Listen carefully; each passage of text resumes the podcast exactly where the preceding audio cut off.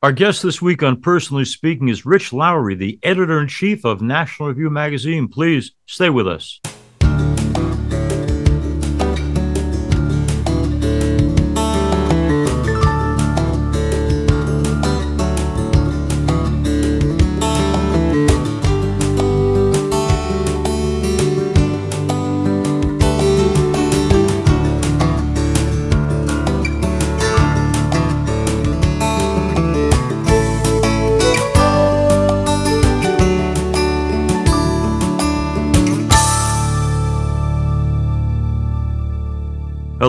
Welcome to Personally Speaking. I'm your host, Monsignor Jim Lisante, and Rich Lowry joins me now.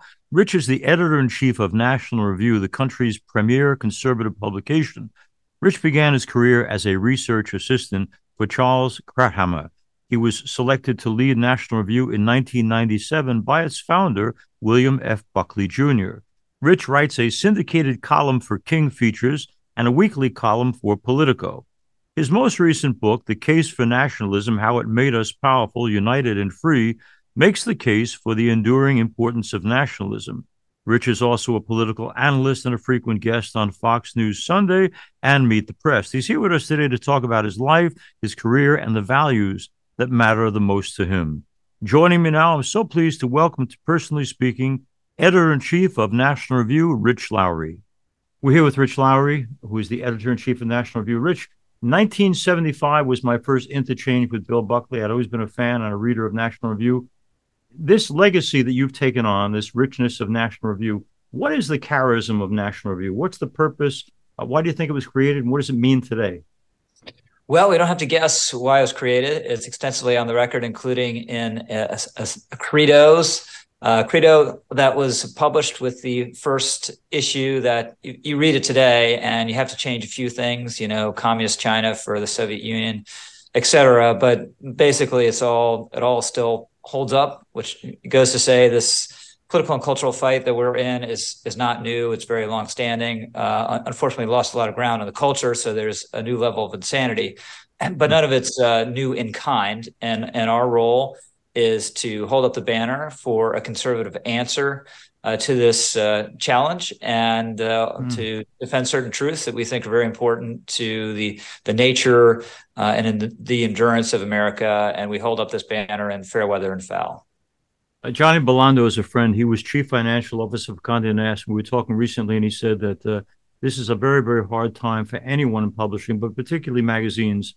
Um, is that is that true for National Review? And what are you doing to see that this wonderful beacon is not lost to us? Yeah, well, thank you. Um, yeah, it is is a is a hard time for um, most print publications, and we felt that too. There's been secular downward pressure on our print circulation, and obviously, the answer, which is e- easier said than done, but uh, knock on wood, we've had some success at it, is to transfer print subscribers in, into digital uh, subscribers and uh, get get people to pay for your your online content. Uh, we're not an 800 pound gorilla in this regard, you know, like the New York Times or the Wall Street Journal, but we, have we've, we've had some success uh, as print circulation has slowly trended downward. We've been building up the the digital subscription, so hopefully we'll have a mag- print magazine forever. But yeah. um, you know, it's it's uh, something that uh, those of us who are a little older tend to uh, to, to value and appreciate more than than the younger folks. Right. I love the magazine and I, I read it, but uh, you're right. Uh, people want immediacy, and that's why your online presence is wonderful because you're talking about what happened yesterday or today, which is terrific. Rich Lowry, while he's editor in chief of National Review, didn't pop out of nowhere. I'm always intrigued, Rich, by family of origin. So, a social worker mom and a, a dad who's a professor. When you look back on the way they raised you, what would you say they did right? Well, assuming assuming they did things right, I appreciate the assumption. Well, they, I mean, they're very loving and involved uh, parents, first of all, which is increasingly rare. So that's a great mm-hmm. blessing. It's something, you know, um, gratitude is a very important value uh, for conservatives for human beings, and uh, especially with uh, things we have no no responsibility over. Nothing nothing we did uh, deserved. It obviously uh, the the redemption of our our uh, Savior foremost on the list. But you know, I, there's there's nothing I did to be born to uh, uh, excellent parents in the United States of America. You know, nothing. Um, so so uh, I, I tried to be grateful for that every day. Um, but my my father was a big reader. Um, he he read uh, every spare moment he could. He was an English professor. He would uh, he, was on a little bit of a, a, different eating schedule than the rest of us most of the time. So he'd eat dinner uh, alone a little earlier than everyone else and have a book stand, you know, reading a biography of F. Scott Fitzgerald or Ernest Hemingway or, or whatever. So just just being ar- around that. Um, uh, gave, gave me a life lifelong uh, love of reading, and then he was very um, patient man. And this is i think really important for for males and for boys just having that example you know. He would say at times be patient but he would show more right? And we would um, he was a fine scale modeler. He was obsessed with world war ii and he made dozens and dozens of mm. models that were really pieces of art of uh, aircraft carriers um, planes tanks whatever. And when i was younger he would do these with me. And you know this is you got to follow the directions you got to wait for the the glue to dry. You got to you know if you do something wrong you do it again just to make sure it's it's perfect.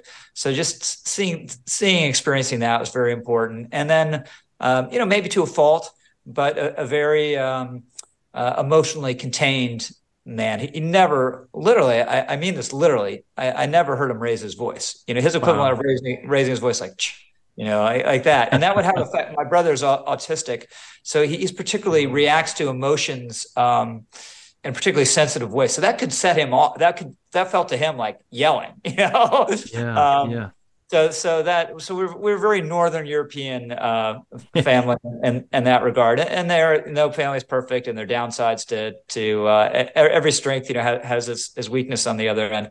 But all that was. Uh, was was formative to me. So they just the ability to, in my line of work, at least initially getting into being able to sit, still now being able to sit down, focus on something, read something, understand it, um, and and have the the discipline and patience to do that. All that is uh, uh, direct directly from my from my parents, especially my father. Rich, I often wonder when you have a, a child, a brother in this case, who is uh, facing particular or unique challenges, while so often, understandably, parents want to uh, be there for that child. Um, what's the impact on the child who was not carrying autism, namely you? Uh, were you did you become more sensitive to people who have challenges like that, or uh, hugely? Yeah, hugely, yeah. So uh, this is another you know instance of gratitude. I there's no reason I'm the normal brother, right? Yeah. Um, so yeah, my mom. This is I talked a lot about my dad, but she was a, a wonderful woman and uh, really, th- this is why i she, she was a social worker. She had no interest mm-hmm. in, in, social work uh, until my brother came around, and the schools were just horrible. Public schools, just awful. So she had a couple of very good friends, also with with kids uh, with learning disabilities or special needs, as we say now, and they just hammered hammered the school system. Were relentless, would never take no for an answer, and utterly devoted uh, in this case to their to their sons. Right. Um, so she was she was very inspiring in that in that uh, regard. And and I've been involved in a little a few little little fights. Um, uh, one one where my brother still lives. There's a housing situation, and and some actually the the um, son of my mother's best friend who they fought together for decades, mm-hmm. and I were fighting for for our brothers. So that that was very meaningful. But she she was. Um, uh, just just dogged and you know mother's typical kind of un- unconditional love for both of us so i never felt in any way slighted or um, dis disfavored or i wasn't getting attention there there was there was none of that but you know you obviously have overcome your father's quietness because you have a strong voice rich well in public I, I i share you know um, naturally he was very introverted so I, I share some of it not not all of it thank goodness um, but I, you know, I have to overcome it, and uh, and and you know, shy people can be very public people. Rush Limbaugh, people are shocked. Mm. Shy person, right? Yeah. So he, he'd give a stem winder of a speech, just hilarious audience in the palm of his hand, and then then people would go up to him and, he, and he'd be abashed. You know, he want to get out there as soon as possible. He wanted to spend time with people, not because you didn't like people, but just introverts right. you know the classic definition or capsule definition extrovert, extroverts gain energy being around people introverts lose it right so rush was that way different political uh, side of the political spectrum barack obama basically didn't mm. like being around people this hugely charismatic guy and great orator for better or worse so uh, i appreciate it but it doesn't mean that that i don't share some of that that introversion yeah reading about you i was uh, struck by the fact that you'd been married at st vincent ferrer last time i was there was for the funeral of Dominick Dunne and a beautiful, beautiful church. But uh, that that moment of marriage to Vanessa, every weekend, Rich, I try to uh, not just give a canned homily to people getting married, but uh, I ask them to write me an essay. Like of all the people in the world, there's a billion choices out there, and you can make good or bad choices. But why do you think this is the one you're supposed to build a life with? What was there? What what was good about Vanessa that made you say, "Yeah, this is the one"? Um, that's a great, great. Question. These are questions I, have I've never or rarely been asked in, in, in any uh, uh, interviews. So I appreciate them. Um, just you know, just clearly, obviously, you know, the the best for me. I mean, there's there's really wasn't any uh, uh any any doubt about it, which doesn't mean you know we don't have our struggles as as married couples as all do. I mean, we're we're all we're all flawed, right? And you put two flawed people together, and um, it's it's never going to be um, perfect. But um, she she she is uh, um, a, a, wonderful, devoted, warm person, and uh, the things I I do to the extent they matter, I wouldn't. There's it'd be very difficult for me to do them uh, without her and her support. You're also, Rich Lowry is our guest. You're also in a, a highly politicized world and you take some strong points of view. And and we all know if i give a homily that's in any way political i'm going to get uh, half a dozen letters of people who love me and hate me. Um, when she marries a guy like you she's marrying a bit of a lightning rod. Does that uh, matter to her? I think it's an attraction. Um, okay. she, doesn't, she doesn't like it. You know, I, I talk to some of my colleagues about this sometimes. You know, I, a Jewish colleague will get, you know, the, the anti-Semitic emails all the time. His wife yeah. is freaked out. And for him, it's just the cost of doing business, and you, and you always get it. So there is, I think, the spouse sometimes feels it more than the, the target of it. And I'm not a huge, I'm not a huge target. There, obviously, um, lightning rods uh, much bigger and, and taller than than uh, uh, higher than I am. Um, but uh, she, we, we, she, she shares my shares my politics. Okay, now let's let's talk a little bit about another kind of politics. I think you'd expect this from a guy who's wearing a collar, but for both of you, but particularly for you, Rich, the experience of of faith growing up was what? It was it was a little interesting. My um, uh, grandmother was a Christian scientist. Ah. She um, she grew up in a Lutheran, German speaking Lutheran household in Wisconsin, and her family they were um, they came here from Germany, but they weren't German. They were French. They were Huguenots who were chased out mm-hmm. and the uh, in in France and went went to Germany and ended up here. And I hate to break it to you, I'm, I'm not I'm not with you, Father. I'm a Protestant, so. uh, so, we're, so we're still going to stick with this interview. Come on. so um, we we would go to Christian Science services, um, which are are unusual, very sort of 19th century transcendentalism feeling. You know, just these readings from from Mary, not not dynamic, uh, the most dynamic uh, church service you ever experienced. And then my mom um, took us to a, a pres- local Presbyterian church. Um, was not um, was not into you know it, it, was sort of like the church that was there. It's not as though she felt mm-hmm. a, intense uh, kinship to presbyterianism or I, I it took me a long time to even know what a what a presbyterian is. My father uh, grew up catholic was never went to church and never talked about god just ever. Uh, and then i um, you know went out into the world and i'm um, you know we, we all have slightly different uh, predilections here. I'm, I'm a word guy. I, I just want to hear i want to hear a reading I want to hear a really hmm. good sermon about it. I want to hear some music, maybe some. Con- I hate to say it, my colleagues uh, don't necessarily share this, but some contemporary music, gospel music, and that's it for me. You know, and and prayer and reading. Uh, so you know, I'm a word guy. Um, Not a bad so thing. I've uh, yeah, I went to uh, Redeemer when I lived in New York City uh-huh. for a while. Tim Keller's um, uh, it's a Presbyterian church, but an evangelical inflected Presbyterian church, and that that's that's uh, that's where I'm naturally. But at the moment, I'm going to an Episcopalian church, and, one of my um, Catholic colleagues, Michael Brendan Dougherty, will joke that I, am more fallen than than our, our non-believing because I'm going to an Episcopal church. Now, now you and Vanessa got married at the beautiful St. Vincent Ferrer, as I mentioned. Uh, was that just because the Dominicans were good preachers, or you like the church, or Vanessa's Catholic? She's Catholic, yeah. Okay, and, uh, that makes yeah, sense. She picked out the church, and we had a, a wonderful priest um, who is now, now gone gone on to to um, he's no longer in in at, at that church or in, in New okay. York City, gone gone on someplace else. But it was it was it was fantastic and um, and, and, and magical, and uh, he he, uh, he was such a dear guy, sweet guy. He, he kind of messed up a few things that he sh- should have said and forgot because he said he was so stunned by by the way my wife looked, you know, coming down the, the aisle. it was very memorable. Isn't that great? Now, I, I wanted to ask you too, even though you're not Catholic, I'm intrigued always by people uh, on our side of the political fence, and I consider myself a National Review sort of person. You, your view of you've lived now through Benedict and John Paul, um, your experience of Francis, uh, positive, not so positive. Uh, among Catholics, there are certainly conservatives who think he confuses things a bit. There yeah. are others who think he's a breath of fresh air. I'd be intrigued as a guy who certainly has known enough Catholics along the way to know what's your vision of him.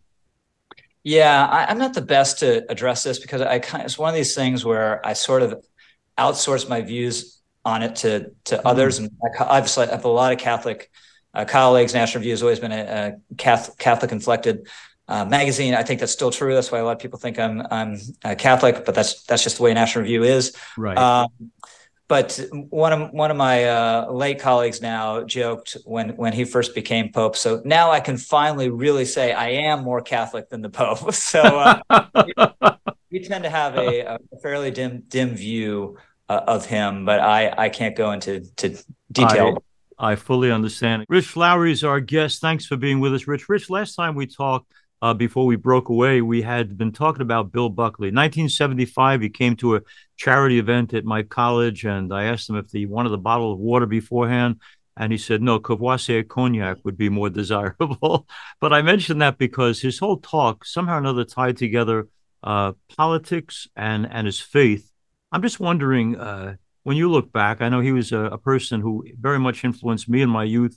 Um, what did his faith mean to him? How integral was it to his political or worldview? It was absolutely central. He he was a, a man of obviously deep and abiding faith, and he believed in in certain truths about uh, our world and, and human nature that were anchored in that faith. Uh, so for him, it was an an absolute rock and really foundational to to everything he he did and thought. And did that influence National Review in terms of uh, how Catholic was it back then, and how important is his Catholicism in the continuing story of the great work done by National Review? Yeah, so it was it was almost a um, a, a, Catholic publication. Yeah. Um, it it was uh, consumed with with various um, church controversies, uh, the trajectory of of the church in in this country, and uh, generally. Um, to the point, it could be a little uh, off-putting to, to someone who who wasn't a, a Catholic, right. um, and and it's it slowly became less so mm-hmm. over time, a, a, little more more open to um, um, other points of view and and people um, uh, of other of other faiths, but it's still to this day. I'm I'm myself I'm not a Catholic, but mm. definitely has a Catholic coloration. We mm-hmm. we pay more attention to Catholic affairs than other conservative publications, and uh, you know a number of our high profile profile writers and editors are um, known as as Catholic writers and thinkers, whether it's Ramesh Ponnuru or my dear friend Kathryn Lopez. Mm-hmm. I mentioned to our listeners and viewers that Rich is the editor in chief of National Review. Rich, uh, one of the reasons I wanted you on is because National Review has been something I have uh, read literally my whole life. But but for folks listening to a program like this who might not be familiar with National Review, what does it offer to folks who are looking for a, to be open to all points of view. What does National Review offer? Why should people pick it up and think about a subscription? Well, we, we pride ourselves on having some of the, the smartest and best writing mm-hmm. um, anywhere, certainly on the right. Uh, we are open to uh, debate uh, with mm. the other side and within conservatism. It, now that can be a, a, little difficult these days as things become, you know, ever more divided and and ever more kind of toxic and, and personal, even uh, within within the right. And we uh, try to kind of uphold the Buckley tradition of mm. meeting the best arguments of the other side. We mm-hmm. may strenuously disagree, but in the course of stating our disagreement, it's, it's not just going to be, um, uh, you know, p- pounding the table, but trying to take on the best arguments and best facts from the the other side and rebut them and arm our our folks and, and our readers with with the best uh, arguments being you know fierce as necessary being scathing scathing and, and humorous yeah. but um, ultimately being civil, you know, not just engaging in gratuitous yeah. name calling. Some name calling is appropriate, but not yeah. gratuitous uh, right. name calling. And then, you know, h- holding up the banner for a, uh, a traditional conservatism doesn't mm-hmm. mean it, it uh, hasn't changed over the years and shouldn't change over the years and be open to to new ideas and new priorities. Mm-hmm. But kind of the, the basic um, National Review type conservatism hasn't changed and uh, since 1955 when Buckley started uh, the publication. The principles are the same, and and being truthful even when it's yeah. uh, difficult, even when it uh, hurts. You know, I remember one time giving a, uh, a homily where I said, you know, I like things to change in national politics, and I picked on some stuff about Joe Biden, but I said I'd also like uh, President Trump to accept the reality that uh, he did not win the last election, and, and let's get over this. And I remember one guy who I, I, like a lot in my parish saying, You don't seem to understand whether he's telling the truth or not, right or wrong. We stand with him no matter what. And I, I, was not surprised by that. I know that exists out there. But I mention it because, Rich, you've headed up National Review at a time when you do call people like President Trump to task. And that, that risks, you know, some conservatives out there not being big fans of the magazine. But what goes into a decision of a magazine uh, of an institution or journalism to say he may be our guy in terms of representing the Republican or conservative point of view, but he's not our guy if he's wrong, and we're going to hold him to that. I have to believe that there's some discussion in a, an operation like yours that says we want to keep our people happy, but you seem to be concerned about telling the truth. What an interesting idea. Yeah. So the, the phenomenon you're hitting on, my first real experience of it, I think it was shortly after Trump won the nomination. I had a, a family member, um, still a family member, who was more, more, Trumpy than than I was. Not that that's necessarily saying saying much, but was was quite Trumpy. And uh, he, he, was telling me you got you got to defend Trump. I was like, I'll, I'll, defend him when he's right. He's like, No, you got to defend him when he's wrong. um, yeah. And and that's that's what we weren't we weren't willing to do. And you know, you can you can argue about you know, we got some things wrong. We we always have. People okay. always do, or we we uh, um, should have been more more forgiving or um, uh, or, or uh, had had more faith in him. He was a more conservative president than I I would have mm-hmm. expected. But we're just kind of in our our DNA. Um, it, we're we're not a profit making institution at the end of the day. The, the magazine is in theory a for profit enterprise, but Bill Buckley said we we exist to make a point, not a profit, and we've always mm. stayed true to that creed, for better or worse. So when really crunch time came, and the hardest thing was really after the November 2020 election, when when so many of our friends were really inflamed and convinced that that had been stolen, and there were things that happened that shouldn't have procedural changes at the end, and and right. all, all, that kind of stuff. But it wasn't it, it wasn't it wasn't stolen. Um, yeah. And just just saying that it wasn't really you know I remember the first editorial where we were going to to to pretty firmly push back against that notion. You know, I told our our various board members, oh, this is what we're going to do, and people aren't going to like it. No one batted an eye. I mean, there wasn't even a thought. Wow. Um, so you know that that uh, that it was painful. You know, we we paid a price uh, for it, at least yeah. in the, the, short term. But there really wasn't any consideration. Um, uh, uh you know, we can't do this because it's bad business. That's just right. not the way we. That's not the way we think. It's other people the way other people think. But if we start thinking that way, there's no there's no mm-hmm. reason for uh, for us to exist. It's a kind of our unique value proposition. Yeah, and I hope you stay true to that forever. I promise the last question. Rich Lowry is our guest, editor in chief of National Review. Um, hope. Uh, everyone's concerned about. We're so divided. We can't seem to come to any middle ground. Uh, America's never been so completely uh, uh, severed by points of view.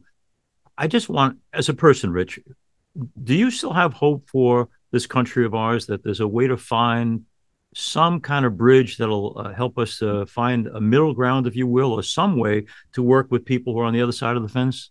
Yeah. So Bill Buckley used to say, "Despair is is a sin." Yeah. So I might not necessarily be optimistic all the time, but I have hope. okay. I, I, have hope, and it's not for. Uh, I I don't I don't think we need a middle ground necessarily. Um, you know, America's been very divided in, in the past. It's kind of the norm in mm-hmm. America actually to be to be uh, divided. So uh, that doesn't concern me uh, so much. But there there there are trends undermining the family, mm. uh, the erosion of um, faith and, and patriotism, yeah. uh, the, the erosion of a, work ethic, the, this kind of uh, tide of, of woke insanity in the culture. all that is, I think, highly disturbing. Some of it's hard to see how you turn back or how any society in the past has, has turned back. So that's a very uh, uh, worrisome thought. Um, but you know, there's still a great great reservoirs of of common sense and and decency in this country, and th- that's that's very uh, reassuring. And no no uh, country or principality principality lasts forever, right? So uh, mm-hmm. eventually we will fall the way everyone has before us. But the question is, you know, is that 20 years from now? Is it 50 years from now? Is it 200 years from now? And I think with the right choices, it can be more like 200 years from now. Right, right. I want to thank Rich Lowry for being our guest on Personally Speaking. I hope our listeners and viewers will listen to what he says by by reading in National Review, and he writes elsewhere too. As I said, he's authored a number of books, but uh, it's it's a wonderful voice, and that's why I've been a National Review fan my whole life because it, it is committed to telling the truth in season and out of season, right or left, and even among the right when there's division to tell the truth as they see it. And uh, in this world where so much of journalism is is untrue, it's it's a wonderful thing to find uh, something like National Review. And and thank you, Rich, for heading it up and continuing to make it an honorable uh, way of expressing uh, truth as we see it. And uh, I'm just so grateful to you. And uh, thank you for being on our program. Oh, well, thank you very much. Thank you for all those kind words. God bless you, and God God bless all your listeners. As we end today's program, if you'd like to reach out to me for any reason, you can get me at personally speaking podcast at gmail.com. Aside from listening to us on SiriusXM, the Catholic channel, you can also watch us on YouTube by going to Personally Speaking with Monsignor Jim Lisante. I'm privileged to serve as host and executive producer, Personally Speaking. We'll be with you again next time on Personally Speaking.